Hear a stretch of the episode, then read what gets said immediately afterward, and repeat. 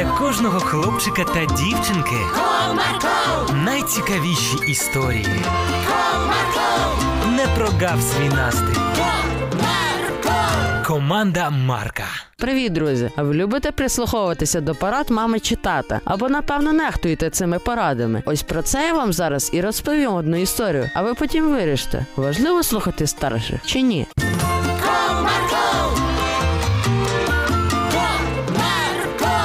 Одного чудового дня мама прийшла додому з роботи, зайшла на кухню та побачила, як її донька Тетянка готувала пиріг. Привіт, доню. О, матусю, привіт! А що це ти тут готуєш? Яблучний пиріг. Яка ж ти молодець? Дякую, дивися, яке у мене гарне тісто вийшло. Так, дійсно гарне. Я зараз засуну його в духовку і поставлю на 150 градусів. Так, духовку потрібно заздалегідь розігріти, доню, і можна більшу температуру поставити. Мамо, я хочу так. Я потім збільшую її до 250 градусів. Потім вона швиденько приготується. Але ж так буде неправильно. Краще зроби так, як я тобі раджу. Ні, я так не хочу.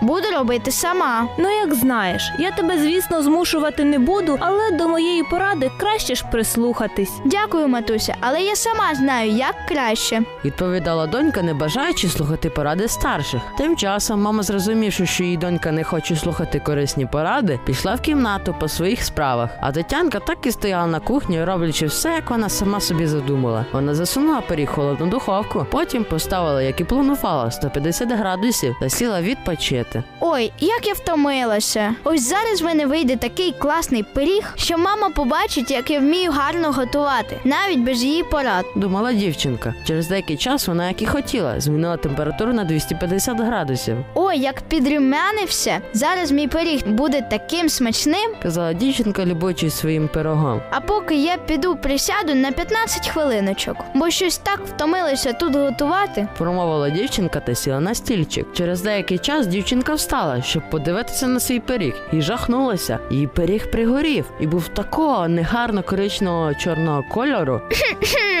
Доню, доню, що сталося? Чого ти плачеш? Матусю, в мене зіпсувався пиріг, він згорів. Ну нічого, ми все виправимо. Давай приготуємо новий. Так, давай. Через деякий час вони взялись за новий пиріг. На цей раз Тетянка слухала всі поради мами та не пожалкувала, бо пиріг і справді вийшов дуже смачний та гарний. Ось така історія, друзі. Тому краще відразу прислухатись до поради батьків, щоб потім не наробити помилок. До зустрічі!